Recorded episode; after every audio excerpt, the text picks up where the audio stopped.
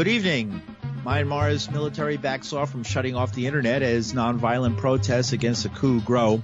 Members of the United States Congress recount harrowing experiences on January 6th and the future of U.S. policy in the Middle East. With these and other stories, I'm Paul DiRienzo with the WBAI News for Sunday, February 7th, 2021.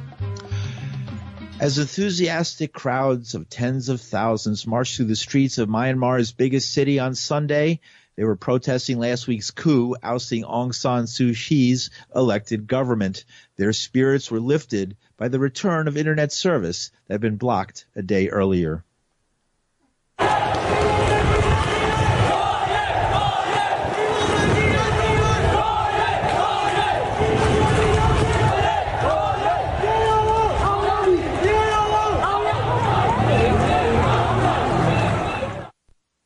The nonviolent demonstrations are seeking to roll back last Monday's seizure of power by the military and demanding the release from detention of Suu Kyi, the country's ousted leader, and other top figures from her National League for Democratic Party.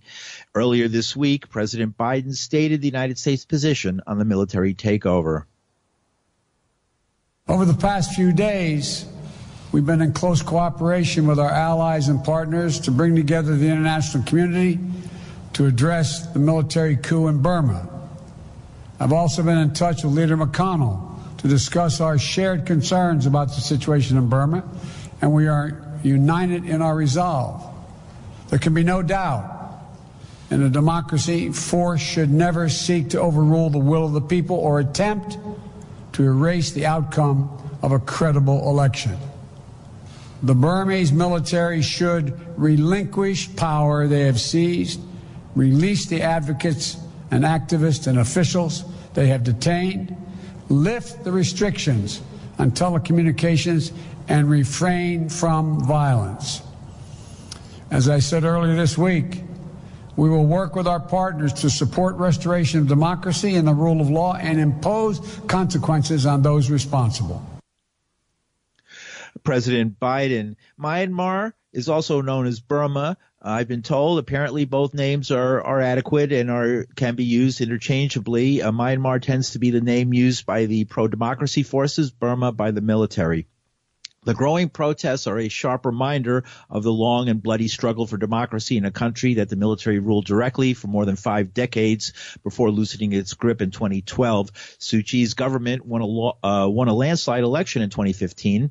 It was the first led by civilians in decades, the first government led by civilians in decades that would face a number of curbs to its power under a military drafted constitution. And former Secretary of State George P. Shultz, a titan of sorts of American academia, business, and diplomacy, who spent most of the 1980s trying to uh, improve Cold War relations with the Soviet Union and forging a course for peace in the Middle East, has died. He was 100 years old. Shultz died Saturday at his home on the campus of Stanford University, where he was a distinguished fellow at the Hoover Institution, a think tank, and professor emeritus at Stanford's Graduate School of Business. The Hoover Institution announced Shultz's death on Sunday. A cause of death was not provided, and we'll be looking more into the career of George Shultz this week on WBAI. Democrats prosecuting the former president for inciting a deadly insurrection at the U.S. Capitol will struggle to persuade at least 17 Republicans to convict Trump and bar him from office. 45 of the 50 Republican senators backed a bid last month to dismiss the trial, essentially telegraphing how the final vote will play out. But the trial, set to begin Tuesday, is ultimately a test of whether a president holding an office that many of the nation's founders feared could become too powerful in the wrong hands is above the law. Senators will be forced to sit still, listen to evidence, and wrestle with elemental questions about American democracy. There will be visual, visceral evidence, and the American people will also be sitting in their own form of judgment as they watch. That record is certainly to be grisly, a reminder on a human level of the horror at the Capitol on January 6th. Senators will review Trump's call that morning to fight like hell before the mob of loyalists showed up to the Capitol Hill to do just that. Senators will be reminded of the writer's chants calling for then Vice President Mike Pence's hanging. House prosecutors could resurface the image of a police officer crushed between doors, blood trickling from his mouth as the violent crowd moved in. There might be additional evidence of how another officer, Brian Sicknick, died defending the building. If that's not enough, senators will be reminded of their own vulnerability as they fled the mob entering their chamber, one of the most rarefied spaces in Washington in fear of their lives. The chief of the Capitol Police lost his job for what members of Congress say was a lack of readiness to stop the invaders, a lack of intelligence, even as certain members of the body gave an alleged tour to the Capitol to the invaders the day before. The new acting chief of the Capitol Police is Yogananda Pittman. Dozens of insurrectionists stormed the U.S. Capitol. The Capitol police officers who were on the front lines performed bravely in the face of extraordinary violence and destruction. They were engaged in hand to hand combat, assaulted with chemical irritants and tasers. They were assaulted with pipes, bats, bricks, and American flagpoles. In all, 125 Capitol Police officers were physically assaulted and over 70 injured. The damage extends beyond their physical injuries. From a mental health perspective, many are understandably struggling. What happened was traumatic, which is why we have ensured our officers and their families get the counseling and peer support services they need. Yogananda Pittman, acting chief of the Capitol Police. Several members of the House gave accounts during a tense and emotional hour on the floor of the House, organized by New York's Alexandria Ocasio Cortez. Representative Cori Bush represents Ferguson, Missouri. That was not a protest. I've been to hundreds of protests in my life. I've co-organized, co-led, led and organized protests, not only in Ferguson, Missouri, alongside the amazing Ferguson front line that most people don't even acknowledge. They don't even know their names. They don't even know who died. They don't even acknowledge the amazing people that put their lives and livelihoods on the line for our safety. Believing that Black Lives Matter because they actually do. And we shouldn't have to say it. It should just be true. But it's not evident in our society when we have to continue to say, My life matters. Representative Cori Bush. And Minnesota Democrat Dean Phillips recounted how he confronted his own white privilege as he faced what he thought may have been his death. And we know what it feels like thinking that it's a real possibility that we would not see our families and loved ones again. We won't forget. We won't forget. But I'm not here this evening to seek sympathy or just to tell my story, rather, to make a public apology for recognizing that we were sitting ducks in this room as the chamber was about to be breached. I screamed to my colleagues to follow me, to follow me across the aisle to the Republican side of the chamber so that we could blend in. So that we could blend in. For I felt that the insurrectionists who were trying to break down the doors right here would spare us if they simply mistook us for Republicans. But within moments, I recognized that blending in was not an option available to my colleagues of color. So I'm here tonight to say to my brothers and sisters in Congress and all around our country I'm sorry. I'm sorry.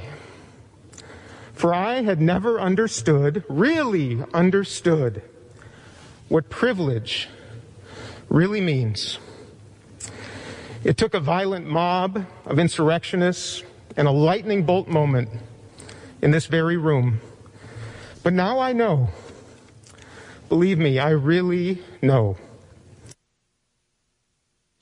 And that's Minnesota Democrat Dean Phillips. Michigan member Rashida Tlaib broke down in tears as her friend Ocasio Cortez held her arm in support. This is so hard because, as many of my colleagues know, my closest colleagues know, on my very first day of orientation, I got my first death threat. It was a serious one. They took me aside. The FBI had to go to the gentleman's home. I didn't even get sworn in yet when someone wanted me dead for just existing. More came later, uglier, more violent. One celebrating and writing the New Zealand massacre and hoping that more would come. Another mentioning my dear son Adam. mentioning him by name. Each one paralyzed me each time. So what happened on January 6th, all I could do was thank Allah that I wasn't here. I felt overwhelming relief, and I feel bad for Alexandria, so many of my colleagues that were here. But as I saw it, I thought to myself, thank God I am not there. Michigan Representative Rashida Tlaib. Nearly two thirds of Americans believe Trump bears at least a moderate amount of responsibility for the riot. That's according to a poll released last week by the Associated Press. That includes half who say Trump bears a great deal or quite a bit of responsibility. Meanwhile, the GOP is narrowly focused on a more technical constitutional issue, arguing that a president can't face an impeachment trial once out of office, a path they believe is easier to defend than trying to rationalize Trump's actions reflecting a big divide in the party between Trump and the traditional Republicans, represented by the number three Republican in the House, Liz Cheney of Wyoming, who faced a censure vote by her state legislature for voting to impeach Trump. She addressed the issue on Fox News. I think you have to read the language of the censure partly. I think, you know, that uh, people uh, in the party uh, are mistaken. Uh, they, they believe that BLM and Antifa were behind uh, what happened here at the Capitol. That's just simply not the case. It's not true. Uh, and we're going to have a lot of work we have to do. People have been lied to. the, the extent to which the president, President Trump, for months leading up to January 6th, spread the notion that the election had been stolen or that the election was rigged um, was a lie. And, and people need to understand that. We need to make sure that we as Republicans uh, are the party of truth and that we're being honest about what really did happen in 2020. So, so we actually have a chance to win in 2022 and, and win the White House back in 2024. And Cheney went on to discuss the many criminal investigations ongoing into the insurrection. There will be a massive criminal investigation of everything that happened uh, on January 6th and in the days before. People will want to know exactly what the president was doing. They will want to know, for example, whether the tweet that he sent out calling Vice President Pence a coward uh, while the attack was underway, whether that tweet, for example, was a, a premeditated effort to provoke violence. There are a lot of questions that have to be answered, and there will be many, many criminal investigations looking at every aspect of this, at everyone who was involved. Wyoming Republican Liz Cheney. And the United Nations Special Envoy for Yemen arrived on his first visit to Iran Sunday for talks on the grinding war in the Arab world's poorest country. Martin Griffiths, who was set to meet with Iranian Foreign Minister Javad Zarif and other officials during his two-day visit, the sessions are part of a broader effort to negotiate a political solution to the nearly six-year conflict pitting Iran allied Houthi rebels, and and others uh, deny that there is a connection between the Houthis and Iran. Seems to be a truism in the American media that such an ex- alliance exists, uh, and that the Houthi rebels have been fighting the Yemeni government forces, which have been supported by the Saudi-led military coalition. The trip comes just after President Joe Biden announced that the U.S. will end its support, including some arms sales of this to the uh, Saudi-led coalition's war. The long-awaited move refocused the spotlight on the world's worst humanitarian crisis and was welcomed by many Yemenis and aid groups that hope the policy change might add to momentum for peace talks. Code Pink activist Medea Benjamin says the Biden administration is moving in the right direction. There is indications that the Biden administration is not going to uh, be so close to the Saudis as certainly as Trump was, and that's a positive thing. Does that mean that there'll be a change with the relationship with Iran? There are people within the administration, including the new envoy uh, for Iran, who is Rob Malley, who really do understand negotiations and want to have a, um, quick reentry into the Iran nuclear deal. On the other hand, there are very strong lobby groups in this country and outside the country, like the Israelis, who are trying to put up roadblocks. And that includes some of the Republican senators and even some of the conservative Democratic ones who are trying to uh, find ways to have uh, legal avenues that they can use to block a lifting of the sanctions, which Iran now says is a must before complying with the JCPOA or the Iran nuclear deal. So um, there are obstacles, but I do think the Biden administration wants to get back into that deal. The question is how. And the Iranians have put forward a credible way, which is having the Europeans orchestrate the compliance for compliance, meaning the uh, U.S. comes back into compliance and Iran will as well.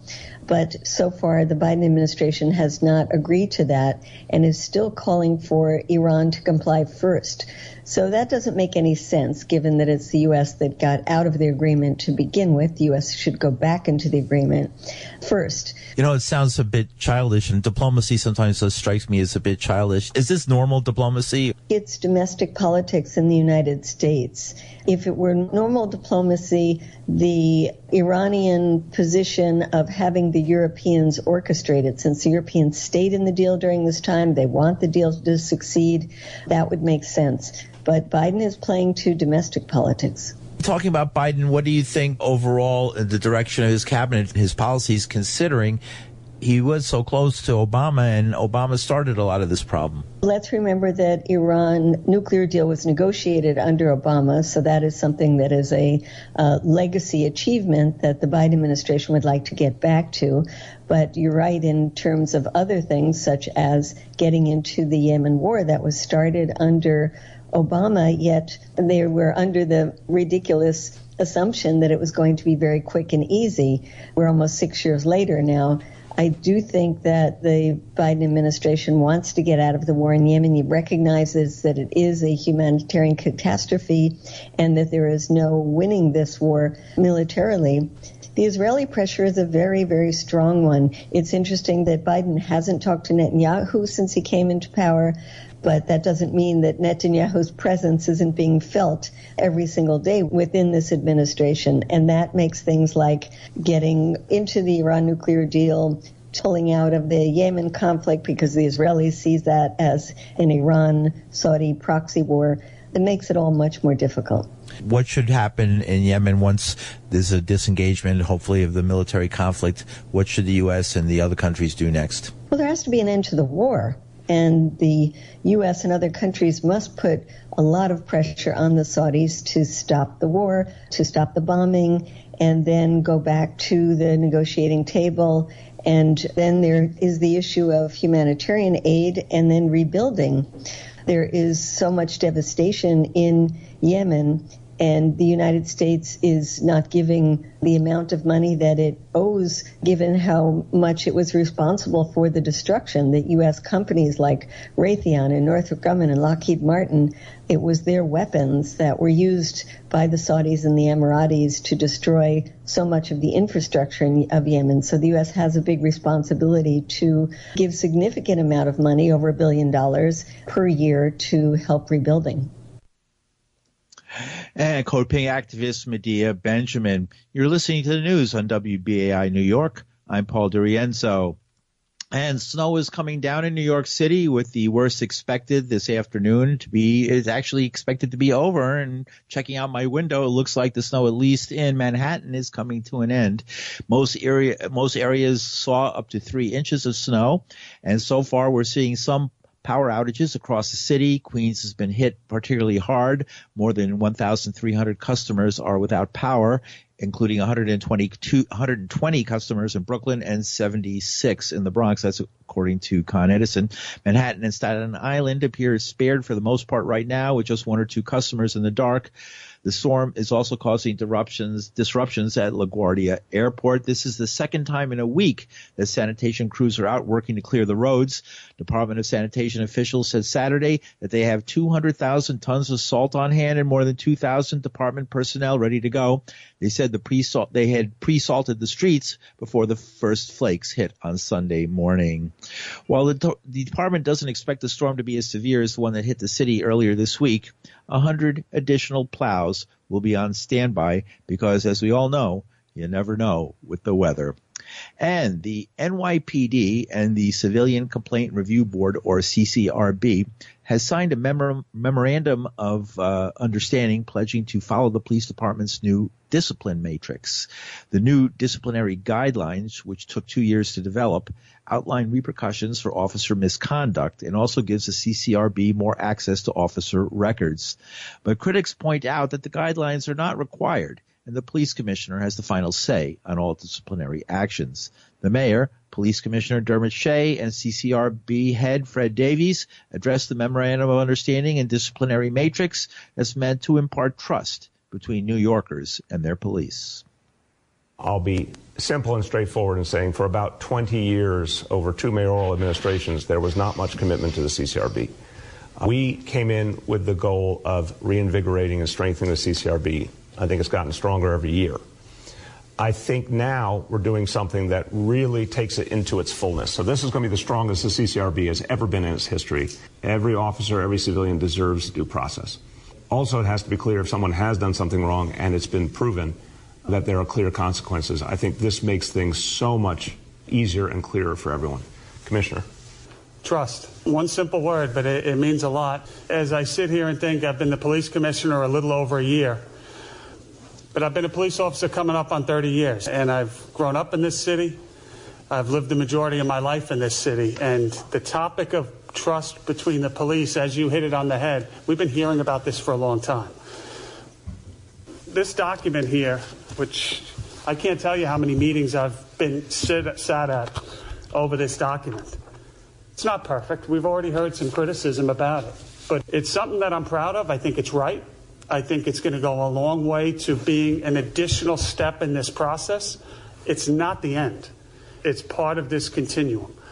Look at all that's happened just in the last six or seven years the body worn cameras, the training that has been put into place, the policies that me personally have been involved with that I am very, very proud of as you look back at as we shift. I will be the first to say, unfortunately, we have a lot of work to do. This year showed it. Um, it really did. We have a lot of work to do. And that's not to say we're completely fractured. I don't think we are. I think we have a, a good base to build on, but we gotta, we gotta water it and we gotta let it grow and we gotta nurture it. But when you look at the NYPD currently, we have 34,000 uniform members. I think I would surprise a lot of people if I said that 31,000 of them don't have a substantiated CCRB. It's 89%. That's, that's pretty significant, too. A lot of work to do still. We're proud of some of the things we do. We also own the mistakes we make. Fred? Thank you. Um, clearly, the key to um, increasing trust uh, and improving the relationship between the police department and the community is for people to really believe that they have a civilian oversight agency um, that can um, uh, address consistently and with consequence the issues of police misconduct. This MOU, along with the matrix, guarantees that we'll get closer to consistent concurrence, that is, consistent agreement about the disposition of cases and the penalties that go with them. The matrix is very specific about uh, the types of penalties that apply to specific um, infractions of the patrol guide um, and, and those that fall within the CCRB's jurisdiction. Um, the, the MOU is explicit about uh, those uh, uh, decisions being reversed or downgraded only in extraordinary circumstances. So, so this is a major step. It's a breakthrough step in terms of getting us closer to ensuring that uh, the decisions that the CCRB makes are final. Now, I want to say, for all my advocate friends out there, Mr. Mayor and Police Commissioner, I've been on the record about um, the CCRB having final authority over the uh, uh, cases and complaints that it adjudicates. This gets us as close as we can get, given how the current laws are structured, and and it's and it's not to be underestimated. I, I don't want to go too long, but I'll make one other point Please. if I can, Please. and that is that um, we have um, precedents for the ways in which an MOU like the one the commission I signed this morning um, can actually guide and, and, and direct how the CCRB interacts with the, um, with the uh, police department uh, in a way that's going to be, and it is effective for New Yorkers. So I will cite the CCRB's ability, after all was said and done, to uh, prosecute uh, po- former police officer Daniel Pantaleo um, in the death of Eric, Eric Garner. The judicial system had run its course, but because of the MOU that the CCRB established with the NYPD, the CCRB previously previous previous MOU. previous MOU um, that focused on our administrative administrative prosecution unit that allows the CCRB to prosecute cases at demar- departmental trials. Because of that MOU, uh, we were able to take a step with Officer Pantaleo that otherwise would not have been taken. The same is true with Officer Isaacs and the death of Delrawn Small. So we have precedent where these MOUs or an MOU like this uh, has had real impact on the ability to, for other CCRB to do its job and carry out its responsibilities for the citizens of New York. It will be a game changer in the concurrence rate between the CCRB and the NYPD. And that was uh, earlier this week, the mayor, police commissioner Dermot Shea, and CCRB head Fred Davies addressing the memorandum of understanding and disciplinary matrix that's meant to impart trust between New Yorkers and their police.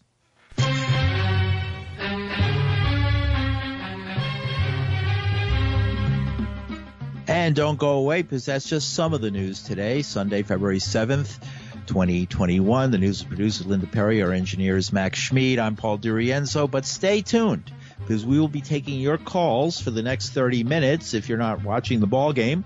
And we'll be talking about uh, some of the stories we ran today about the CCRB, about the upcoming impeachment trial, second impeachment trial of President Donald Trump, about some of the things that were said by some of those congresspeople who were speaking uh, just a few days ago about their fears and what they went through and what they learned from their experience under fire in the United States Capitol. Um, our number here is, uh, I'll tell you in a minute, but uh, our number is um, I'm singing here right as I look for the number. Uh, thanks to, by the way, to uh, Medea Benjamin, who did a great job as usual, always there, even on a Sunday, a difficult day, by any uh, by any uh, stretch of the imagination, and. WBAI's phone number, on air phone number, 212-209-2877. So remember that. We're going to have a little musical break and be back in a minute.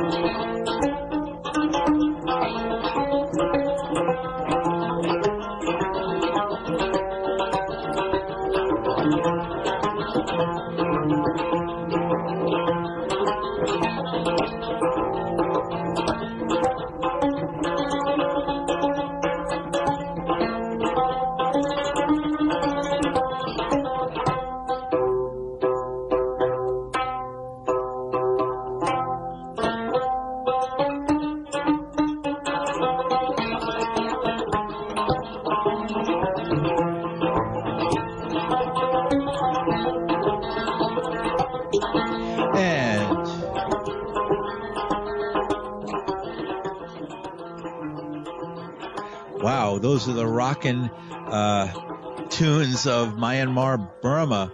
That's great music. I gotta get that and listen to it tonight later on.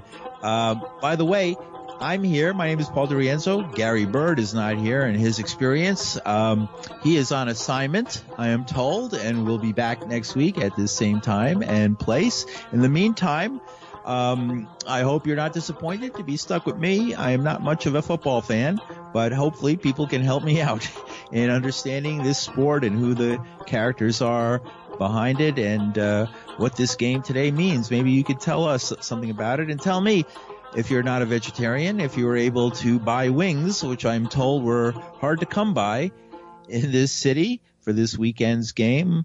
And uh, of course, the mayor and others have warned people not to have Super Bowl parties this time of year. It's, I know it's a big thing for a lot of people, but this is not the time to have a Super Bowl party. I don't know how many people are listening to that, but you know, it's interesting that since President Trump has been gone and has not been having his big rallies, the numbers of cases in the United States have plateaued and seem to be coming down. I don't know. That's it's unscientific to say right off the bat there's a connection there, but it might be worth an investigation.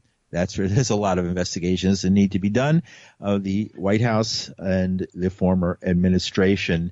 The second Trump impeachment trial begins on Tuesday. You know, sometimes I'm so connected to it, watching it every day. I think everybody must know that, right? But of course, uh, we all and most of us do have better things to do in our lives, but maybe this is one time when it's worth listening to this stuff. 212-209-2877. That's our number. 212-209-2877. You can join in, become part of the news. And uh, this is your talk back. You can talk back to me. You can talk back to the news department. Hopefully, you'll help us out and learn more and to uh, to help the listeners to WBAI uh, become even even more knowledgeable. Uh, it's one of the most knowledgeable audiences I've ever addressed, and it's brought me back year after year, time after time, to work here and to uh, and to talk with you folks, the listeners of WBAI, and to uh, to learn from you and to uh, to delve into these issues that are so important to us today together. It's always been a great uh, privilege for me to be able to do that, and I feel privileged to be here and to take your calls. Our numbers again, 212-209 2877. Now, I was fascinated by what we were listening to earlier, the statements made by the uh, people who were in or near the house, the Capitol building on January 6th when the marauding invaders took the building and uh, tried to overthrow uh, the elected government of the United States or prevent the elected government from taking office. Uh, that's definitely a first in American history. Uh, I, I, there's many, many better and more uh, erudite uh, investigators into presidential history and the history of American presidents, but um, I do know that there was one, uh, I think it was Andrew Jackson gave a big party at the White House, and uh, that's where uh, that's where uh, we have some calls coming in. That's where they had a big party. Everybody invaded it, and there's still bullet holes inside the White House from drunken partiers firing off their guns into the furniture and stuff. And nobody was hurt, fortunately. And I think the president really enjoyed it and had a good time. That was Andrew Jackson quite a long time ago. We have some calls, so uh, remember to turn your radio down because we are on delay. And so it's, you have to listen to your phone. Don't listen to your radio. Be ready for that. Okay. We'll save some time if you're ready to do that. And you, uh, listener and uh, beloved listener of WBAI are on the air. Thanks. Hey, Paul, it's Russell. Hey, Russell, what's happening? Where hey, are you like calling from? You, did, did you notice when they charged up the steps at the Capitol, just as they got to the top when they were encountering the uh, Capitol Police, a few of them threw their arms up in the air like hands up, don't shoot. Did you notice that?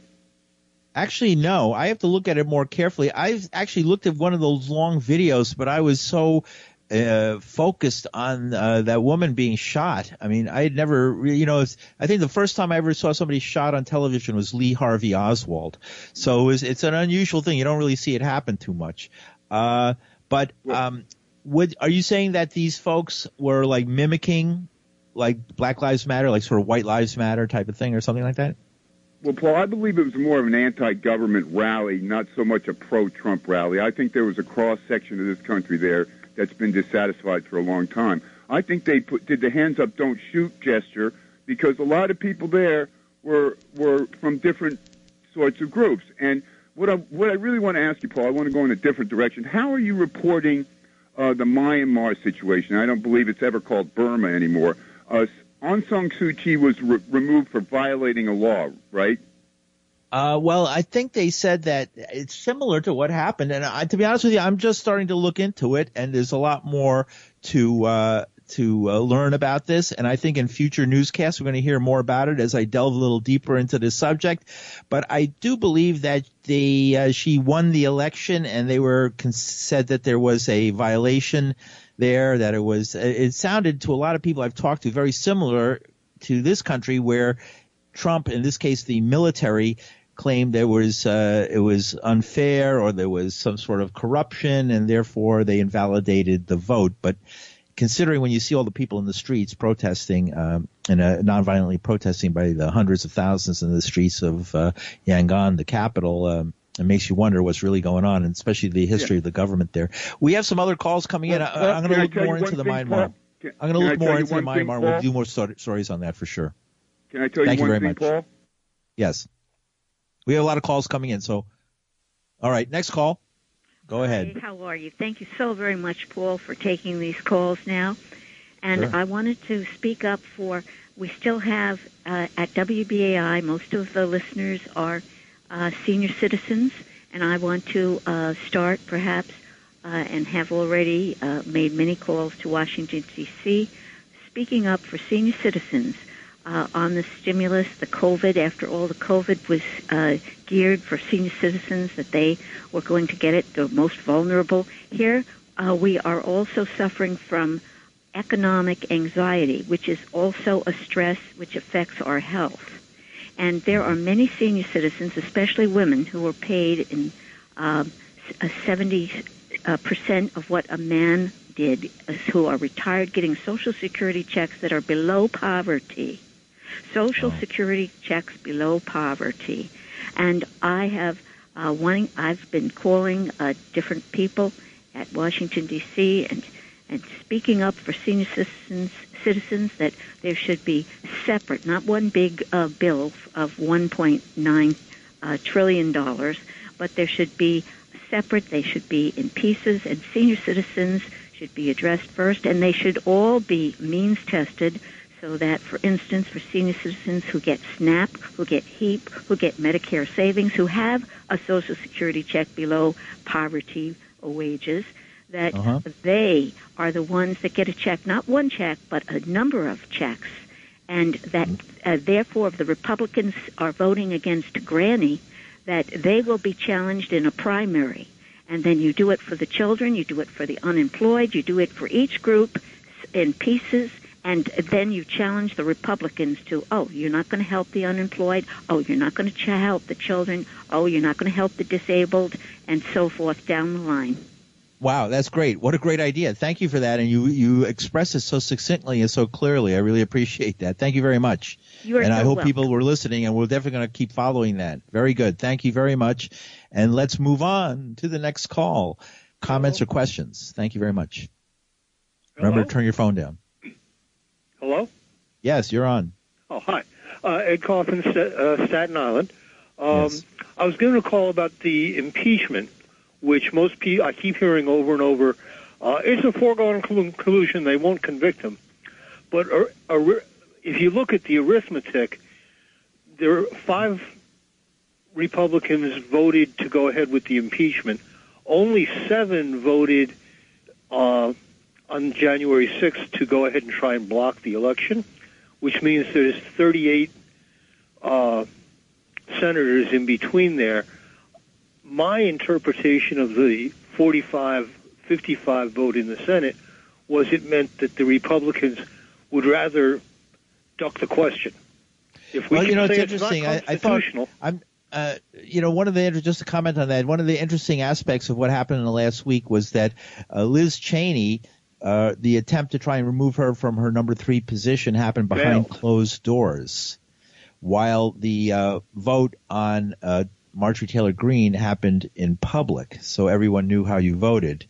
And I think that's very interesting, and I think that might have had a lot to do with it. And it tells me that people are fearful. I mean, that in a way is partly why I play all of those comments because there's a, a level of fear among members of the House and Senate as to what could happen to them, not just political fear, but actual physical fear of what could happen to them. I agree. But I, I'm still saying that if you've got 38 people who didn't vote, you know, either for continuing the big lie or uh, mm-hmm. for impeachment, all you need is 12 of them to convict. That's less than a third of those. Do you think that those, might happen? Maybe something will come out. Do you think something's going to come out but that we I, don't I know? wouldn't continuously rule it out. I would Mm-hmm. say let's put whatever pressure we can on senators to do the right thing Right. and keep our fingers crossed.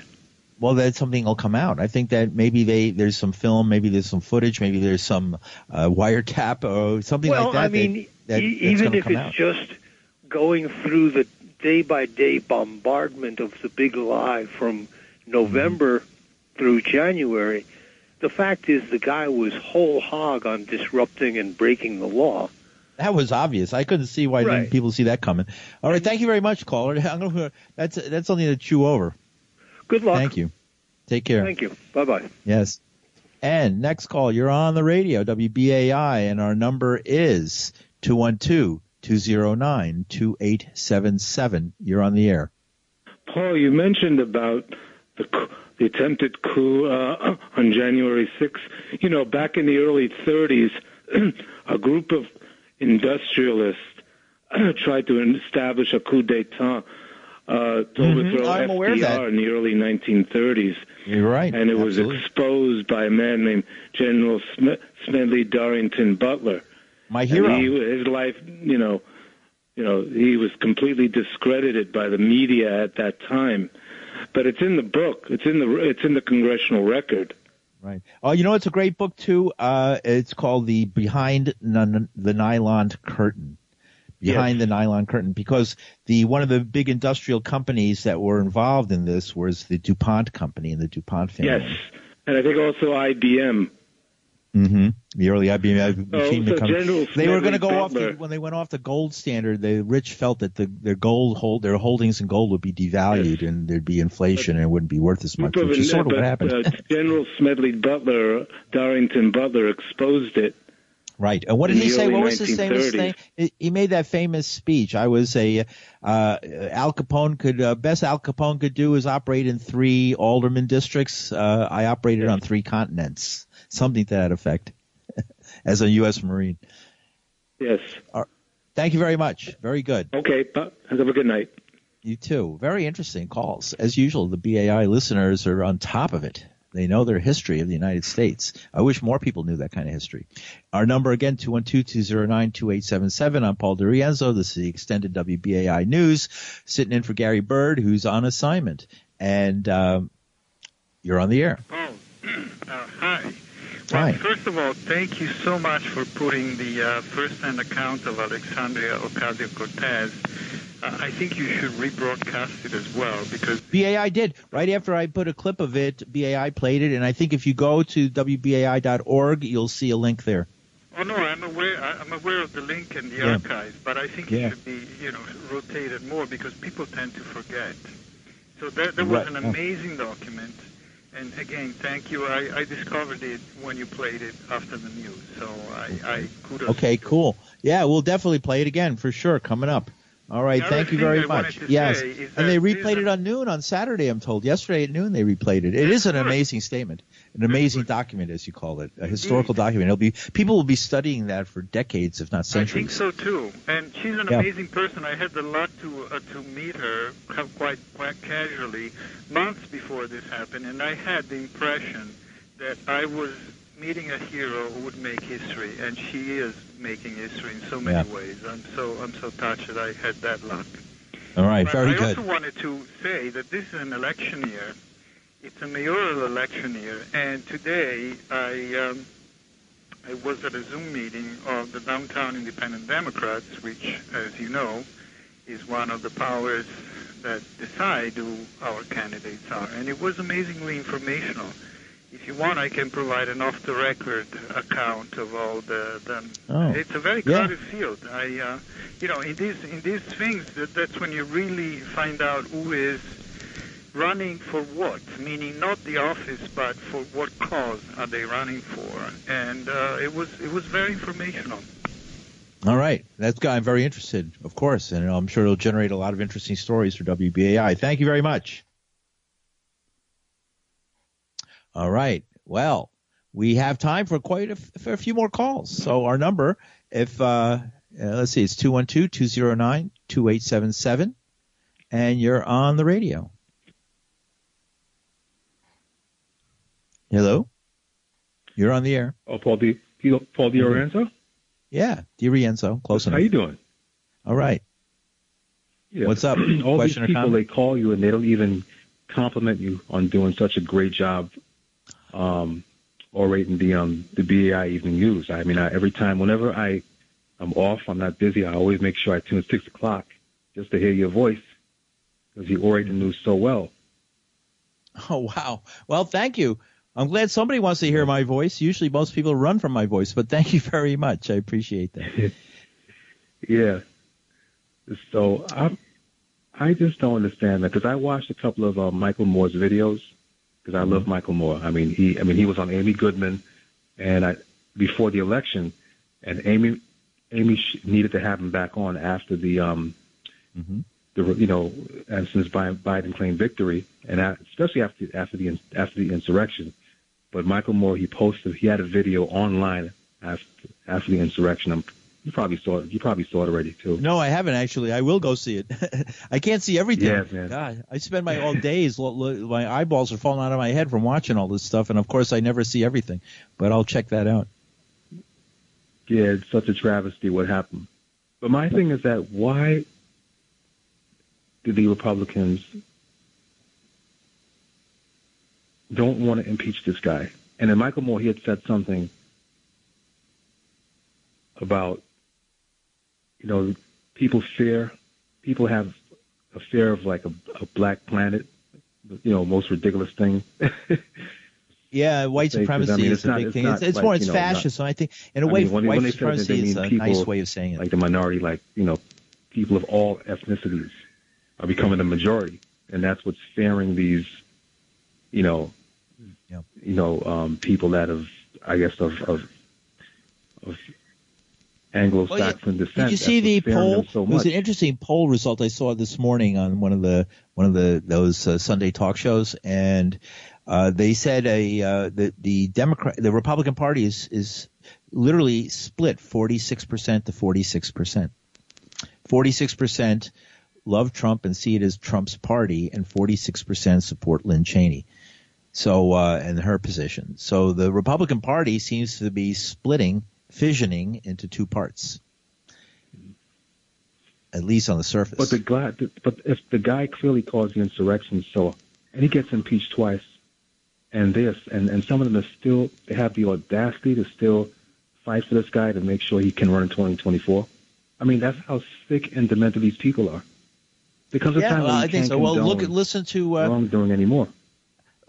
I don't disagree with every conspiracy th- uh, theory out there. I've been very interested in what the what might have happened in some of the conspiracy theories which seem to hold water that I've heard over the years, whether it's the Martin Luther King assassination, which I think is beyond us, or the John F. Kennedy beyond conspiracy theory. I think we have lots of facts uh, in those uh, questions, and uh, uh, so that I won't deny her, denounce her for that. But it's what she's using people's ignorance of politics and the uh, and how the world works to what end she's looking using people's uh, being unprepared for sci- unscientifically prepared, unable to take facts and to uh, critically assess those facts, and using that to weaponize people's ignorance.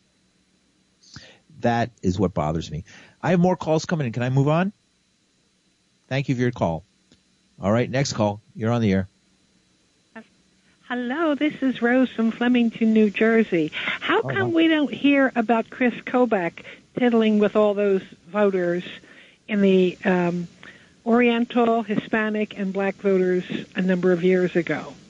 Well, I, I when his name came up, I uh, being in the news, I sort of like you know cover it as it comes up. So his name hasn't recently been in the news, at least. uh, Yeah, not it's all for- being washed yeah. over. We need to get on that one. We need to pound on that drum.